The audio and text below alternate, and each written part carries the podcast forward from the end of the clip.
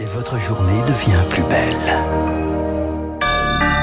Soyez les bienvenus si vous nous rejoignez sur l'antenne de Radio Classique. Nous sommes le jeudi premier juin et il est sept heures trente.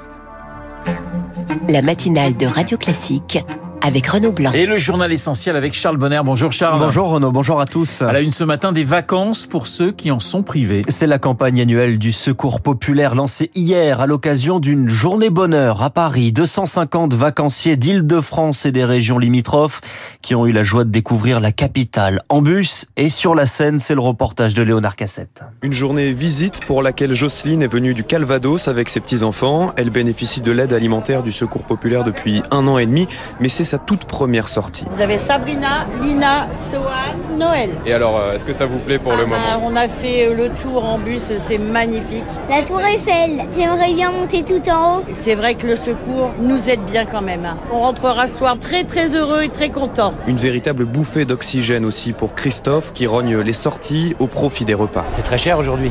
Ça, c'est quelque chose que vous n'avez pas fait depuis combien de temps? Oh, ça fait très longtemps, hein, ça fait au moins quinze ans. Donc. Pour être sur le bateau là, c'est soixante-neuf euros avec le repas, donc euh, vous calculez vite fait.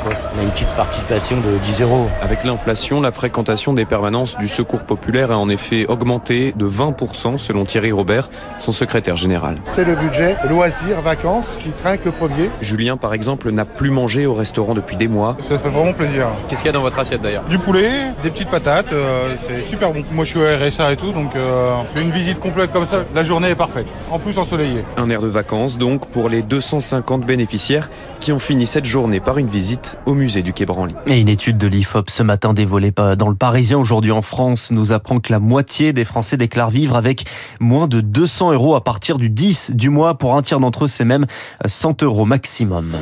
Charles, les retraites enflamment à nouveau l'Assemblée nationale. Le texte pour abroger la réforme a été étudié hier en commission dans une salle bondée. Texte validé mais sans l'article majeur, celui qui prévoit le retrait des soixante-quatre ans.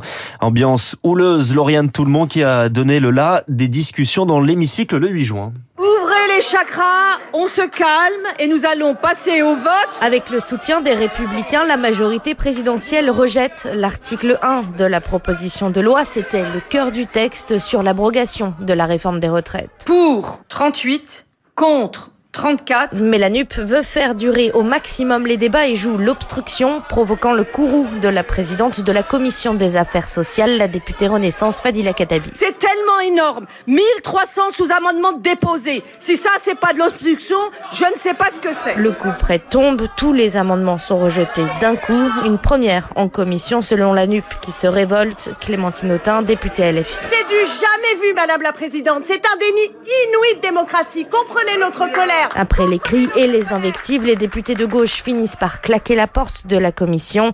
Le silence retombe dans la salle, au grand soulagement du député Horizon, François Gernigan. En fin de séance, on a dépassé les cent décibels. Je souffre de problèmes d'audition, ça me déclenche à chaque fois des acouphènes. J'ai failli quitter la salle parce que dans ces cas-là, on a une tête comme un tambour et on est pris de vertige. Les décibels risquent encore de monter jeudi prochain dans l'hémicycle à l'arrivée du texte en séance qui pourrait de nouveau être bloqué. Une stratégie pour la petite enfance. Elisabeth Borne présente aujourd'hui les contours d'un projet de loi à venir. Déplacement à Angers, l'ambition de créer deux cent mille places supplémentaires d'ici deux mille trente, tout en améliorant l'accueil après un rapport administratif en avril qui soulignait des maltraitances. Les premières réponses sur Parcoursup, c'est à partir de dix-neuf heures ce soir. Admis, refusés ou en liste d'attente, cette phase d'admission jusqu'au, dure jusqu'au sept juillet. Il est pratiquement sept heures trente-quatre sur Radio Classique. Au procès du Médiator, Charles, des réquisitions sévère. Réquisition même inédite puisque les avocats généraux demandent une confiscation du bénéfice, c'est-à-dire jusqu'à cent quatre-vingt-deux millions d'euros. cinquante prisons dont deux fermes sont également requis pour Jean-Michel Seta, l'ancien directeur général du laboratoire Servier. On y revient à huit heures dans le journal de Lucille Bréau. L'État sur le banc des accusés. Une audience se tient aujourd'hui à Paris. L'État poursuivi par cinq O N G pour un recours pour carence fautive sur l'effondrement de la biodiversité et les autorisations de pesticides. pesticides.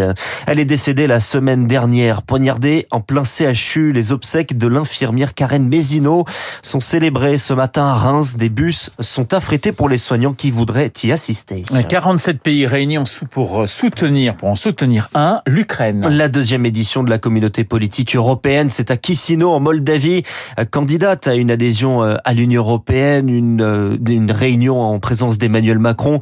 La présence de Volodymyr Zelensky est évoquée.